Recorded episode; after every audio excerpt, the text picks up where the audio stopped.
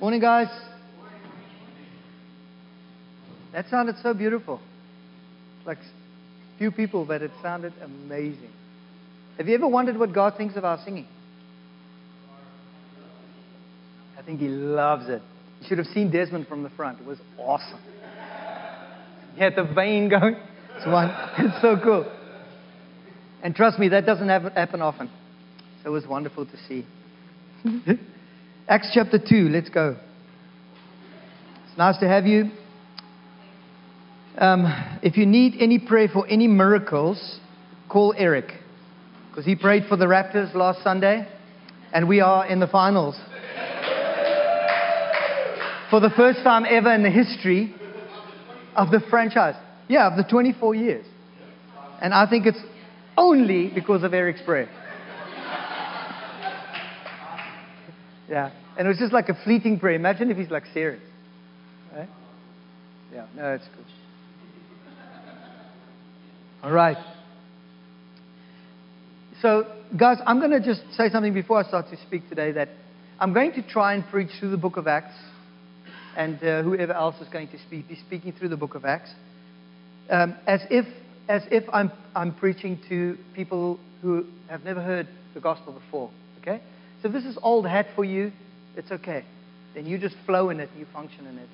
But I really, um, I don't know if it's prophetic or tokenistic or whatever it is, but it's with intention that I am so aware, so almost burdened for the, for the, for the, for the, for the unsaved in our cities that um, it's, it's, it's, a, it's a huge deal. Um, and um, um Sarah was talking to me this week. Uh, I went around, we were having a meeting one uh, Thursday night, and she was telling me about um, she came out of surgery and she was in the waiting, waiting room, recovery room, and she saw a couple and she became aware of the Spirit of God on this couple. Jan was there when she told the story. And, um, and she, as she became aware of the, of the Spirit of God, on the, of the Holy Spirit on this couple, she actually mustered up. She was so compelled that she went over there and she said to them, Hey guys, she had come out of major surgery, but her husband had fallen asleep on her shoulder. I think they were just exhausted. And she said to them, I don't know what you guys believe, but the Holy Spirit is on you and around you, and the angels of God is surrounding you. And she just did that. She just did that. I told the other guys the other day, I was at gym about a month ago, and I was just minding my own business on the treadmill, and there was a guy in front of me. And I looked at him, and I was, I was overwhelmed with this compelling thing, you know. I'm not a weirdo because the gym is like my space, you know, like, you know, just mind your own business and kind of thing. But I became so aware of this guy. It's just like, God, what? So, uh, so I felt the Holy Spirit say to me, go, just go and ask him if he's okay. I was like, are you serious? Now I've got this conversation going on in my head. Are you okay? What about like your daughter's name is Rachel and she's going to be okay? That's more, that's cooler. Not, are you okay? Like, yes, I'm okay. Are you okay? You know, like. Anyway, I, I, I was on the bicycle and the guy got off the treadmill and he, and I couldn't get my foot out the, the straps of the bike but I, but I did. So I kind of ran after the guy, you know, it's like so embarrassing. Took my earphones out. I said, hey, you, you, are you training for something? That's what I said. I was like, I cannot say, are you okay, God? I just can't do it. I said, Are you training for something? Because you, you're working really hard, I've, I've noticed. It's like, um, No, no, I'm not training for something. I'm like, Are you okay? I felt like such an idiot. This guy is ripped. He's a machine. He's like a specimen of perfection. It's a bit like Frank, actually, but younger.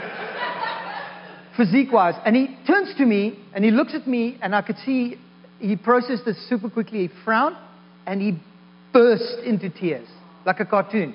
Like, he said, My wife left me last week for my best friend. I was like, Okay, that's a lot of information right there. um, what now, Jesus? Now I'm acting like I didn't know, but my heart was just overwhelmed with compassion. I was like, How random? How shotgun? How just, are you okay? My wife left me last week. Okay, what do I do now? And I said to him, Dude, I'm so sorry. I didn't want to say to him, Jesus loves you, it's going to be okay. But he does. I said, I'm so sorry, man. I'm, I'm so sorry. So how are you dealing with it? And he says, I come to gym two, three times a day. I was like, dude, there's another way of processing this stuff. He says, he says, what? Find him and kill him? I'm like, no. There's another. There's, I'm like, no, there's another way. There's another way. But I tell you what, I didn't want to talk too much to this guy. I said, I tell you what, I will commit to pray for you. That's all I said to the guy, right? And he looked at me. He's like, okay, thanks, man. And I said, bye. I walked off. The next time I was there at gym, he ran up to me. He said, hey, man, how's it going? I'm like, I'm fine. How are you doing? Are you, are you processing it well? He's like, what do you mean process it well? You've got to tell me what you mean. Right? So I said to him, my go-to in, in everything in life is God. And I, and, and I just don't know how to process things in any other way but, but God. And guys, let me tell you something. We're going to read about the Holy Spirit today. Okay, Acts 2. Acts 2 is like the is like the chapter about the Holy Spirit. I'm going to make it super practical, and I'm going to demystify the whole thing as if none of you know Jesus. So that at the end of this all, you want the Holy Spirit more than anything else. Okay? And, and, and, and the reason I told these stories to you is because I know there are other people here that have encountered people this week. Tom told me a story of a guy he encountered, actually at the very same gym. And others, I'm sure that you encounter people, encounter people. And my, my prayer for the Holy Spirit, and so often when we speak about the Holy Spirit, because we come from so many paradigms, everything from Anglican to the Word of Faith movement to the Pentecostal movement, and everything else that you can ever get mixed into that. And everybody had their slant or their perspective of the Holy Spirit. But I want you to remember this one thing. I believe that Jesus poured out his Spirit on his disciples to empower them for the mission. I really believe it. Is it an encounter? Definitely. Are there times where I can literally not move because of the weight of God's glory, which we call the Holy Spirit on me? Definitely. Are there times where God convicts me of sin? Definitely. But the power of the Holy Spirit was given to the disciples very specifically in Acts chapter 2. So when we're sitting in waiting rooms in hospitals, when we're in drive throughs, when we are in restaurants, when we're sitting behind our desks at work, wherever we live, move, and breathe, He is living in us and wants to find expression through us. That is the power and the purpose of the Holy Spirit. And I believe if we do not live in line with that reality, there's no outflow to the inflow, and we basically become the, the stagnant Dead Sea where nothing lives. You know that. Everybody floats, but nothing lives in that water. We want to be those, even if we have a little, to give it away. A little, we give it away. We give it away. And it just comes through that awareness every day. That's how we're taking our city. We have to take our city. That mission will never go away, guys. Once this building is completely done and its perfection, we have new windows, the basement's done, everything's done, we have every technology, what then? We need those who do not know Jesus to flood through this place and stay in this place. There's only one thing that's ever going to enable us to do that the enabling power of the Holy Spirit. Acts chapter 2. That's why we want it. We don't want it only so we can fall over or only so we can encounter and feel very emotional. Those things are legit, for sure, a legit move of God. Those encounters are absolutely real. But if they do not empower us so that when we're walking and we're in a restaurant, we walk in and we feel the Lord say, I would like for you to maybe, if you can, pay for this bill of this person anonymously, or whatever scenario you can think up, because the Holy Spirit is a comforter. The Holy Spirit is an encourager. So if you feel anything discouraging, 99.99%, I can say 100%, it's probably not the Holy Spirit. So Jesus did not come into this world to condemn the world, but to save the world. Which means if we, if we think the Holy Spirit is enabling us to form objective opinions about people, objectifying that, them, and putting them in categories based on their failures and faults, then we are still not living in the empowering mode of the Spirit of God. Okay. And sorry, I said I was going to pray to the un- preach to the unsaved, but there I went again, preaching to the church. But you know what I mean. So let's read it. Acts chapter 2. I'm, I'm not going to do the whole, the whole chapter. Um, so I'm just going to go until Peter stands up and addresses the crowd in mighty way. So I'm just going to speak from verse 1 to 13. Are you ready? When the day of Pentecost came, they were all together in one place. Suddenly, the sound, like the blowing of a violent wind, came from the heavens and filled the whole house where they were sitting. They saw what seemed to be tongues of fire that separated and came to rest on each of them. Okay, I want to stop there. So there was about 120 of them together in this room, which they called the upper room. It was basically just a lounge. The lounge was upstairs, and there was an additional staircases up to the roof. And those Middle Eastern homes had open roofs where you could sit and have a falafel and a glass of grape juice and chill on the roof. So the place was, was, was, was packed with, with these disciples who were just waiting there. Uh, they were so, they were, remember as Eric preached last week, it was so amazing. They were, they, so the four Gospels are not complete. And Luke took it upon himself to write to Theophilus, his best mate, or one of his best mates, this encounter, what Jesus did and continued to do. So with this, it, it, it, it, frames where they're at. So they're all waiting for this, what Jesus uh, promised to the disciples. He said to them, Don't leave Jerusalem, guys. So this is Jesus. He's risen from the dead. He's now alive. The world is in uproar about the reality because he's appeared to more than 500 people at this point. And he walks through the wall and he stands and talks to them and teaches them and encourages them. And this is them waiting for Jesus to pour out what he promised the Holy Spirit. Now, they had, they, they had come, become familiar with the Holy Spirit for sure because of Jesus. Okay, the Father, the Son, and the Holy Spirit. The Holy Spirit is one of the members of, of the Trinity of God, the triune, um, always deferring to one another in love, rhythmic dance of what we call God.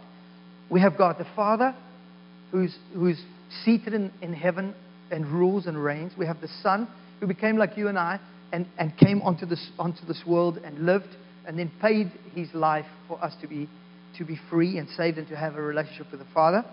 And then we have the Holy Spirit. So these disciples were waiting for the Holy Spirit. They were all together in one place, the sound of a mighty wind. Now, there are two other times where fire came down from heaven. One was Moses on Mount Sinai when God gave Moses the law a pillar of fire. The other one was a pillar of fire with the temple of Solomon. It came the pillar of fire, and the presence of God was so tangible that no one could stand. And this is the third measuring of, a, of fire coming in. But this time it's different. It's not one pillar. It breaks, it's says, like a fire, and then it breaks and, and comes to rest on each one's head. So above each one, you could just see it in your mind's eye. Yeah, you could picture it completely. There's Grandma Mary standing and the fire is just burning above her hair. It's not consuming her beautiful gray hair, but it's burning. And it's a clear picture that the Holy Spirit is not given through one medium, but now the church is no longer a building. We are the church of Jesus Christ, every one of us. So wherever we go, we have the Spirit of God within us if we are followers of Jesus and disciples of Jesus. If you are unsaved, does that make sense to you? Anybody? So the whole house where they were sitting was shaken, and they saw what seemed to be tongues of fire separated and came to rest on each of them. All of them were filled with the Holy Spirit and began to speak in other languages, in other tongues, as the Spirit enabled them. The Spirit enabled them. Now they were staying in Jerusalem, God fearing Jews from every nation under the sun, because it was the Passover and it was a massive festival, and everybody was in Jerusalem. The food was unbelievable, I can only imagine and they were coming to celebrate the feast of, of Passover when, when, when the angel of death, when they were slaves in Egypt, passed over the houses of those who took a lamb and the blood and smeared it on their doorposts. Very significant is this time as Jesus enters Jerusalem to become that very lamb that Jews took and slaughtered the blood with hyssop, which is a herb, and painted on the doors of their hearts, in this case, the door of their houses. Now Jesus is coming to fulfill. This is what we call prophecy in the, in the scriptures. He's coming to fulfill this reality. And so the sound came. Uh, and so all these people heard, and when they heard the sound, the crowd came together in bewilderment, because, bewilderment, because each one of them heard them speaking in his own language. Utterly amazed, they asked, Are not all these men who are speaking Galileans? Then how is it that each of us hear them in his own native language. Parthians, Medes, Elamites, residents of Mesopotamia, Judea, Cappadocia, the Portuguese, the Greek, the Italians, the English, the Dutch, the French, the Nigerians, and everybody who came, the Moroccans, Pontus and Asia, Phrygia, Pamphylia, Egypt, and the parts of Libya, near Cyrene, visitors from Rome, but Jews and converts of Judaism, Cretans, Arabs. We hear them declaring the wonders of God in our own tongues, amazed and perplexed so they were utterly amazed in verse 7. Again in verse 12, they were amazed and perplexed. They asked one another, What does this mean? Some, however, made fun of them and said, they had too much wine. You know, the significance of this day is, is huge.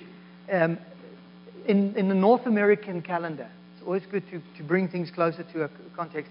In 1904, there was an outpouring of the Spirit, as they called it. The, they, some, some people called it the New Pentecost, actually.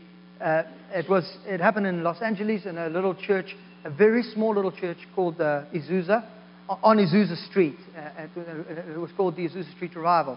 And most of what has happened in North America, as far as the move of God is concerned, uh, in those who, who loved and cultivated the, the Spirit of God, the Holy Spirit, has come from this, this Azusa Street. So we can historically track it back to Azusa Street, 1904. But we can, we can totally trace it all the way back to, to Jerusalem thousands of years ago. And that's what we're doing, doing here. And uh, for me to effectively explain this, this chapter, I have to go back into the Gospels a little bit, which I'm going to do. So 1 John 29, verse 32, John says, Behold the Lamb of God who takes away the sin of the world. This is him. So John came with a baptism of water. So John was Jesus Christ's forerunner. He was his cousin. And he came before Jesus saying, Guys, the kingdom is coming. Repent and believe.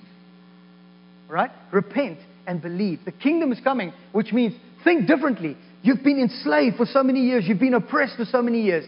There's a kingdom that's coming. The kingdom is coming. He's talking to the Jews who were anticipating this reality. So it stirred something that was generationally and it passed on from generation to generation in their spirits. And they, were, they became awakened to the, to the fact that they need to think differently. Not as much lament and bawl, but hey, guys, there's a new kingdom coming. The Messiah is coming. I must think differently and be baptized. So he baptized them in water.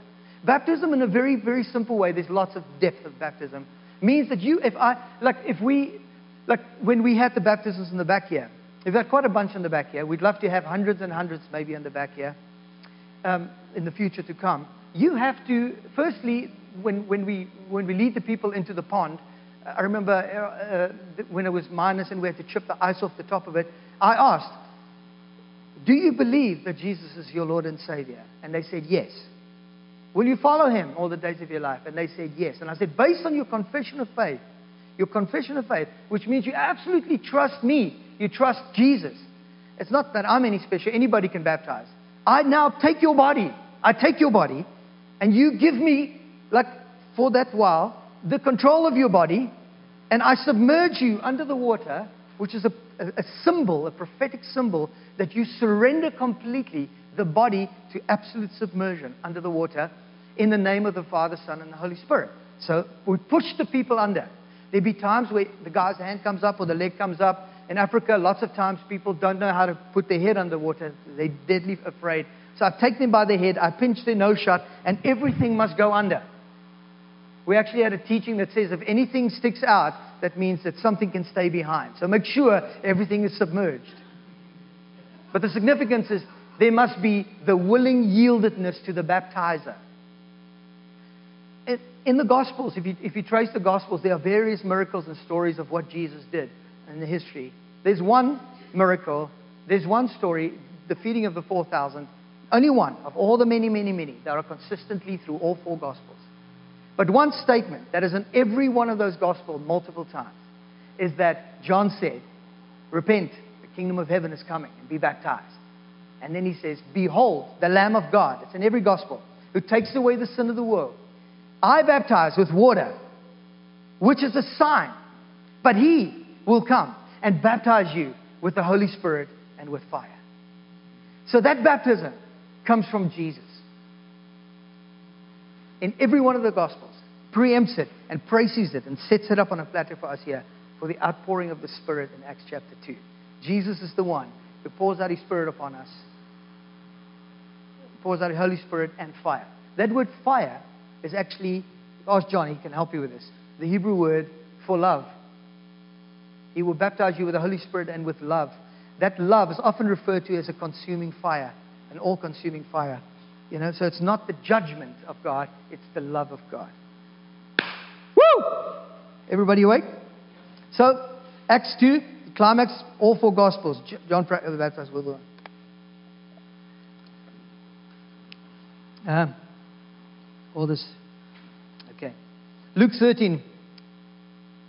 Luke 13 makes, makes the whole thing of the Holy Spirit. And I want to just say to you if you desire to be filled with the Holy Spirit, as believers, now I'm speaking to the church right now, believers, those who say that they're followers of Jesus Christ, this is not a once off event. In the book of Acts, there are significant times where the church was refilled with the Holy Spirit, like filled with the Holy Spirit. It's a very, very simple thing. And, and, and, and in Luke 11, it says, Who of you, though you are evil, it says, if your son asks you for a piece of bread, we'll give him a stone. If your daughter asks you for a piece of fried bacon, we'll give her a scorpion or a snake. None of you will do that. How much more our Heavenly Father will give us the Holy Spirit if we ask Him? So it's a matter of, yes, I, can, I, I desire this. I want this. Lord, fill me with your Holy Spirit. Okay, my car does not drive on uh, Wish Me lucks. It does not drive on my adamant desire for it to drive when the gas is finished. Okay? Not even Frank's car drives when the battery's done. Okay? There's nobody that can drive on a car that is fueled by anything if the fuel is out. No different to us. If we, uh, Paul speaks about it in, in great detail in, in, the Corinthian letters and in Ephesians and in Romans about the, the, the, the, the flesh and the spirit. And that the flesh has desires that are very real because of our Adamic nature. Adam and Eve in the garden disobeyed God. And the Adamic nature, the sinful nature, when we come into Christ, that sinful nature is dealt with. So our encouragement is always to stop and be filled with the Holy Spirit.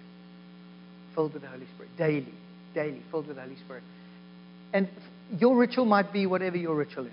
Some people need to stop and lift their hands and say, Holy Spirit, fill me, and become aware of His presence, and they are full. Okay? My encouragement to you would be stop, slow down, take the time. Take the time to do it. Create the space. I'm going to make a t shirt, create space for sure. So the Holy Spirit is. Um, so, the, so the Father gives the Holy Spirit freely to those who just simply asks for it. So if you want the Holy Spirit, ask for it, and He'll give it to you. Years ago in South Africa, we ran the Alpha course um, for many, many years. And to this day, the Alpha course is still running in the community that we started in 1995. And so many of the weekends in the middle of the Alpha course, we have the Holy Spirit weekend. We go away on the Holy Spirit weekend. Every single time I get nervous. I don't know why. I'm like, what if the Holy Spirit doesn't come? So you have all these people. I remember the first Alpha course we ran, we had 800 unsafe people. 800. Do you know how scary that is? And all the Holy Spirit is hinging on you because you said He was going to come. And there we were at this massive campsite. The Saturday night, we'd watch the videos of the Holy Spirit. I was just soaking it up. It's so amazing. And all I literally did, Luke 11, 13. If you want the Holy Spirit, ask for it. I said, okay, guys, I'm going to pray now. The Holy Spirit's going to come. If you want it, ask for it. And I lifted my hands like this and I said, Holy Spirit, please come. And I'm telling you now, there's not been a single time in my entire life where I've sat and said, Holy Spirit, come. But He has not just come flowed and moved. It's not me, it's just God's goodness. If you want the Holy Spirit, ask for it.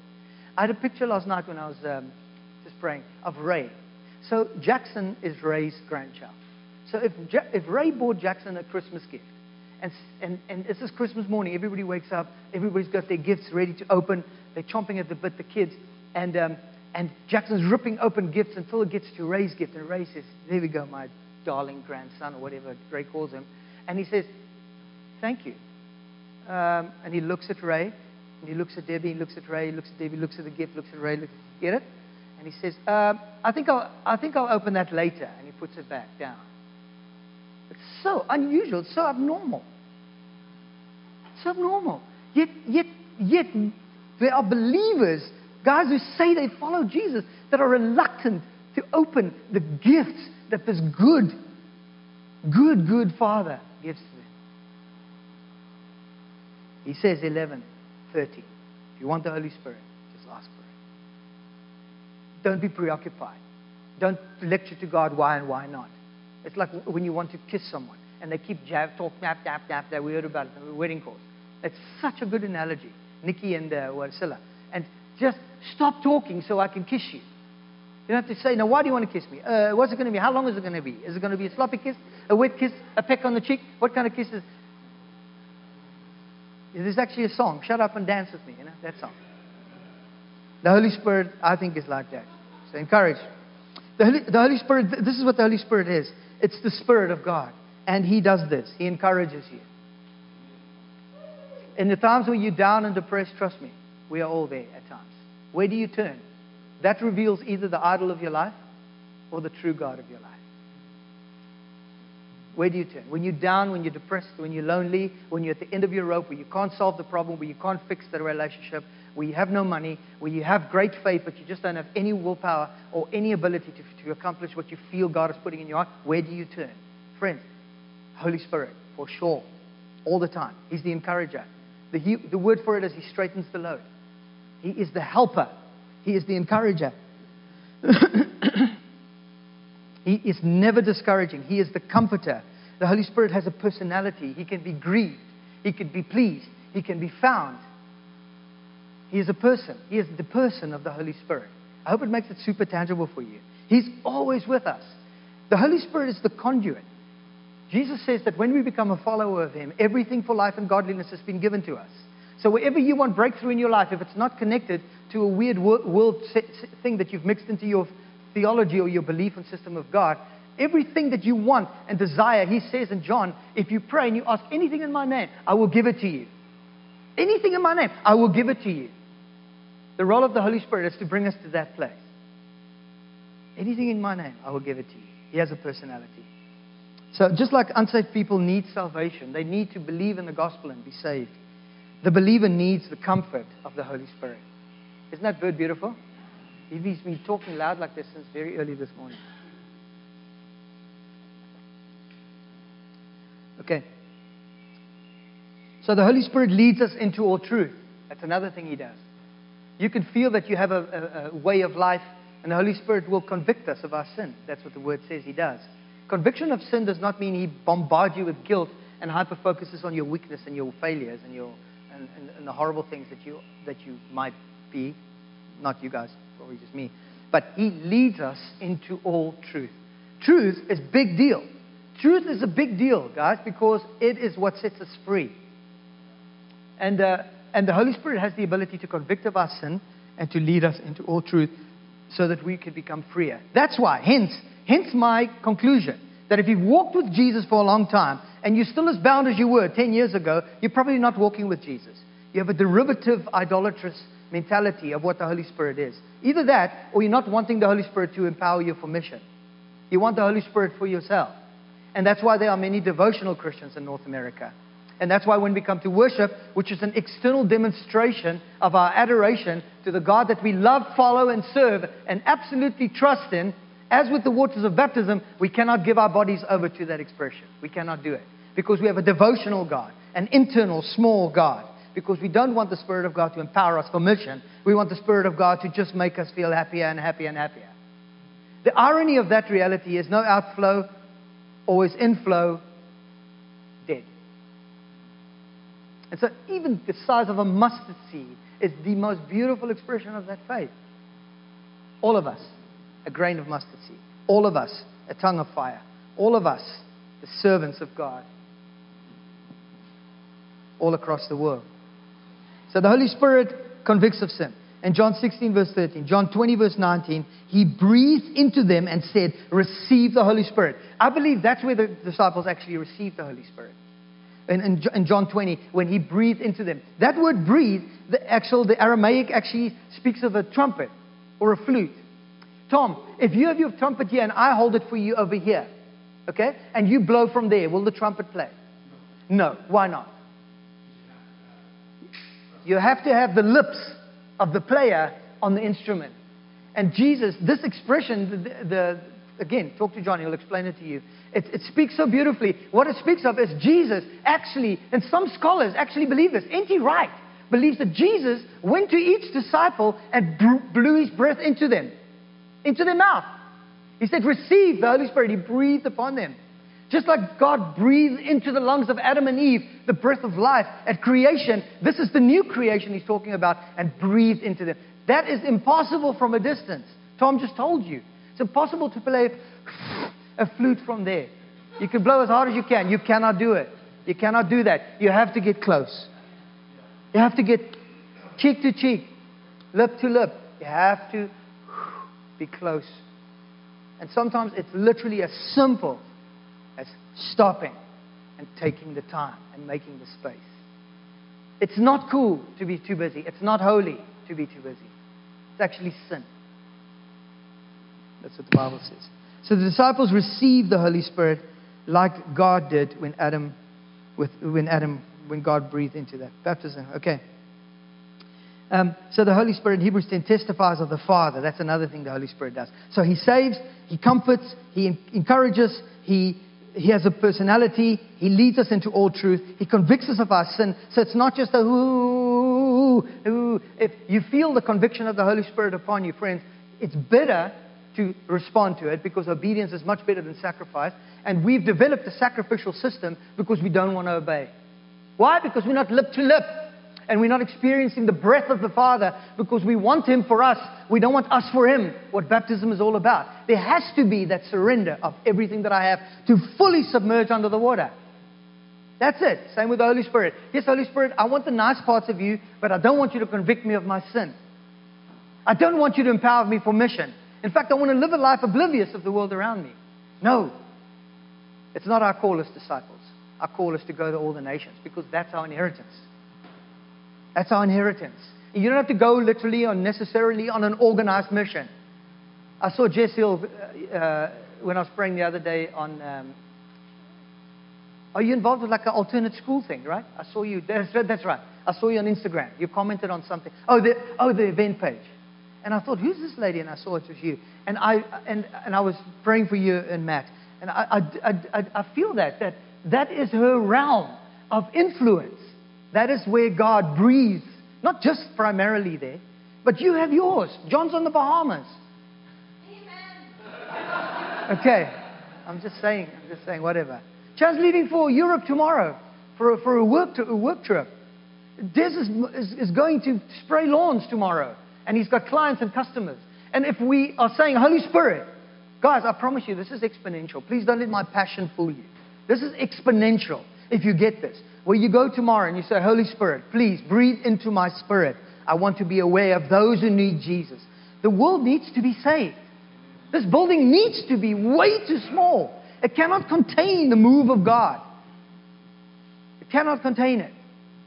And there's no other way it's going to happen than you and I being empowered by the breath of God to change the way we live if we're living in sin, to respond to the conviction of the Holy Spirit if we're missing the point. Then the power and the depth comes.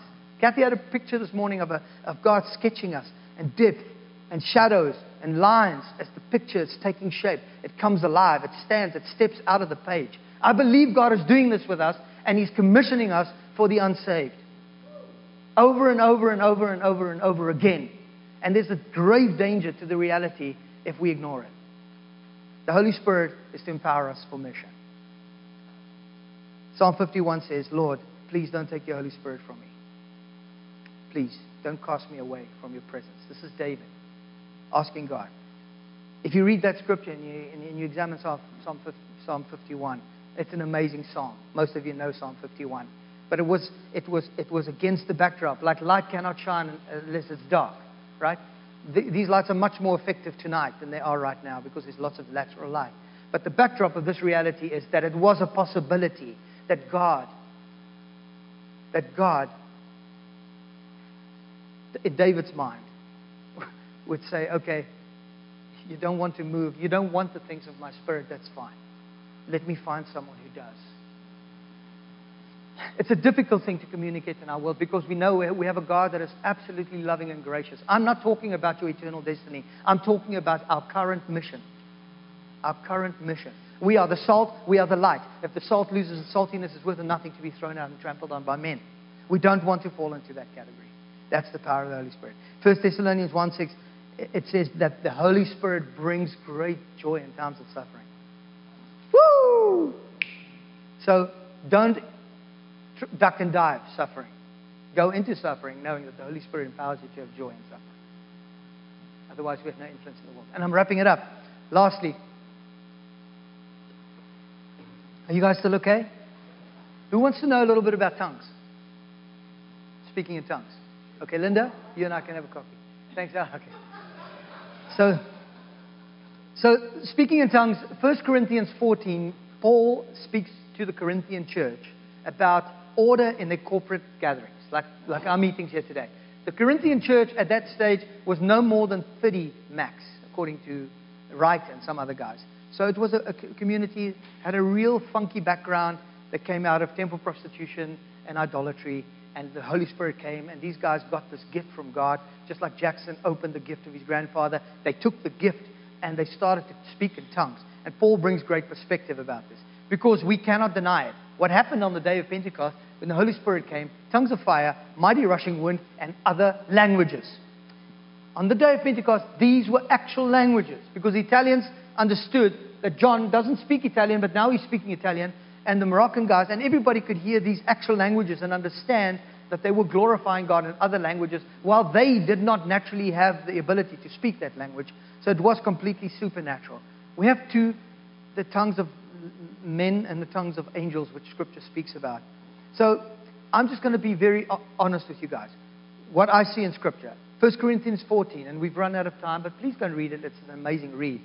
Um, Paul says, I would rather speak five eligible words in the gathering together than a thousand of words in tongues because it's more helpful, it's more edifying. So, God's goal for our times to get together like this is not just uh, so we could look cool or have great coffee, but to encourage each other in the things of God and faith, and to, and to spur each other on and to talk about the things of God. So, speaking in tongues in a corporate setting has to be accompanied by either the man who's speaking or the woman who's speaking in tongues bringing an interpretation of what they feel the Holy Spirit has said for them to do if they don't have the language themselves. I can tell you several stories as a child where I grew up where we heard uh, tongues that were actual languages that uh, people ran up to interpret while the other person. The one case was a Zulu woman who spoke in fluent German, high German, and there was a German lady in the crowd. There was a massive crowd, 20,000 people. She ran up to the stage and started interpreting what the Zulu woman was speaking in Germanic, high German. And, and, and that was amazing. And the church was edified. The presence of God was without a doubt there. But I remember it was a commission. It was a commission. I'm opening up the heavens over South Africa for the church to, to, to, to bring in the kingdom. And so the, that's, that's the context of that. But Paul says, I speak in tongues more than any one of you. And for me, guys, speaking in tongues opens the spiritual realm, the spiritual avenue between, between me and God. And my old Sunday school teacher taught me this, and I still do believe it. If I want to speak secretly to God without the demonic interference, okay? Because it's definitely a reality. There are lots of things in our lives that, that culminate as a result of many decisions in moments of our lives that we have very little control over. Now, we have is under our feet. But for me, the gift of tongues immediately opens a channel for me directly to God and to God alone. So it is, it's not a self centered gift, it's a beautiful gift that God gave us to edify us. And the scripture says that, that the gift of tongues edifies the one who speaks in the tongue. Okay? Now, sometimes the Holy Spirit moves corporately among us, and some people feel moved to pray in tongues. That tongue needs to have an interpretation for the edification of the church. So that when an unbeliever walks into our midst and hears the tongue, he's immediately perplexed and amazed. Acts chapter 2 goes, Wow, what is happening here? I cannot understand that. And the Bible speaks beautifully about it in, in, in, in, 1 Corinthians 14. It's like an instrument playing. Like if, like if I play the strings without holding a chord down, it'll sound like, what is that? That's what the gift of tongues is. It opens this avenue between you and God. If you're going through hard times, if you're asking God for something, I've spoken to many people, I've been there myself, where you have such a cry inside you, you can't express it, you don't know what's going on. Tongues is your gift. Tongues is your gift. Use it. The more you speak in tongues, the more you'll be edified. And the Bible says you're praying directly the will of God into your life. That's what the Word of God says. It's eternal, doesn't fail. So when you know you have an agenda in your emotions, or you are emotionally broken and you cannot look objectively at a situation, but you want to pray, you can't pray, God, I wish that you would crush that guy's head and smash him to pieces. I want him to die.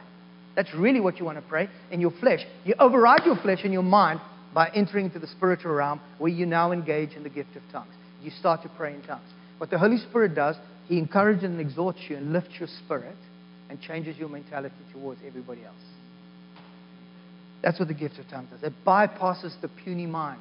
No matter how intellectual you are, does not matter. No matter how much you think, think you are renewed in the, in the, in the, in the spirit of your mind, the gift of tongue bypasses the mind and it's a direct communication with the spirit. Okay. It's a gift for absolutely everybody, but not everybody has it. Okay? And let me just tell you what the gift of tongue is not. It's not a qualification that you're filled with the Holy Spirit. Please take it from me. I promise you it's the truth. If you don't agree with me, it's okay. It's okay if you don't agree with me. But it does not qualify you. It's not the proof that you've been baptized with the Holy Spirit. Not at all. But let me tell you, if you don't have the gift of tongues, you want it. You want it. It's an amazing gift. It opens up your life completely. It, it brings rest. It brings ref, ref, refreshing. Um, and lastly, you do not lose control when the Holy Spirit comes upon you. I heard a preacher once tell a story about a guy. He came into a meeting, and there was one guy in the back of the meeting who was praying very loudly in tongues. Okay?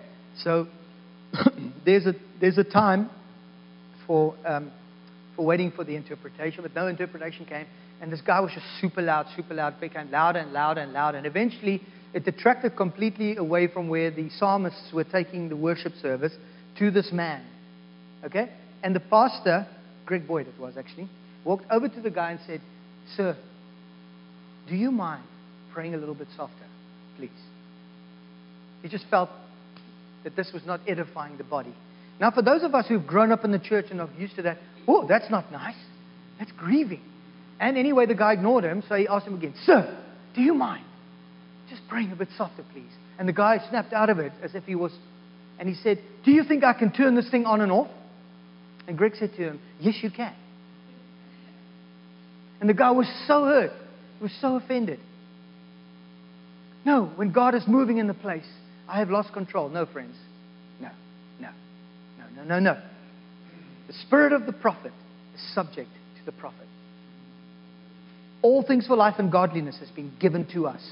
We are the conduit, we are the door, the sluice gate that opens the measure to which we want the Holy Spirit to flow in our lives and through our lives. The Holy Spirit came in two ways on us for somebody else, or in us for somebody else. So when the, when the Holy Spirit came on Samson, he had no more eyes. He ripped the tower down, and all God's enemies were destroyed, and however the story goes. Came upon him for a purpose. This Holy Spirit that comes within us comes into the spirit of man.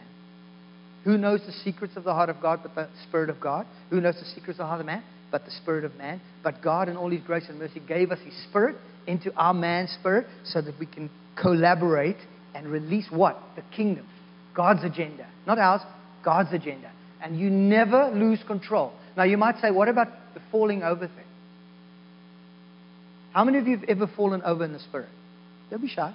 I have lots of times. The first time it ever happened to me was Rodney Howard Browne, 1992. I walked down the middle of the aisle towards, he wanted us to get back on the stage to lead worship. Halfway down the aisle, he looked at me. I think he wanted to say something. I've never remembered to this day what he said. He pointed at me. It was a massive meeting, and I just felt he pointed directly at me. And as he pointed at me, I felt the presence of God like a whoo, like a wave, and I fell back like three, four meters, and I lay there for two hours, just under the presence of God. Now you might say, well, that's God taking taking you over and you're losing control. No, no, I was in full control. I was all there. I knew exactly what was going on. I knew the Lord was on me. And the most common description of the Holy Spirit coming on people is liquid love. It's the love of God. I'd never experienced the love of God as I had in times when the Holy Spirit was, was I say it like, over, overcoming my soul, overcoming me. But I had to give myself into that. I had to give myself into that. There's a story of three boys that came up and to be prayed for. Everybody was slain in the Spirit. It was a mighty meeting with Matt Redman and Mike Pilavachi. Mike prayed for the one kid on the one side. He fell over. The other kid fell over. All three, their eyes were closed, but they were like 12 year olds, 13 year olds. They'd never seen this before, but two kids fell, fell over in the Spirit. And the third kid just had his eye closed. And eventually, Mike prayed for him. He had eyes closed. He stood, and then he opened his eyes after Mike moved on. He saw his both friends were lying down, so he just fell over. So Mike didn't go to him and say, "Get up! You faked that, you fool." No. No, I think we mystify this thing so much. The most important thing is Do not resist the Holy Spirit.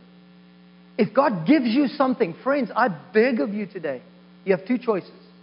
If God gives you something, either share it, give it, open the gate, open the flow, or keep it for yourself and block the flow. God gives you something, either share it or block it. Share it or keep it. Obey or find another way to sacrifice. So my, my thing is always to give. And I have a slight problem with that because sometimes when I'm standing up here, I look at people and I feel they have something to give. Like particular people, I can look at them, and sometimes I stare them down. Warwick's like the worst because he won't look at you. Once he knows he's got something, he knows I'm going to call him out. He's just like, he's like, he's like trying to force feed a, a kitten or something. It's like, no, no, don't do it.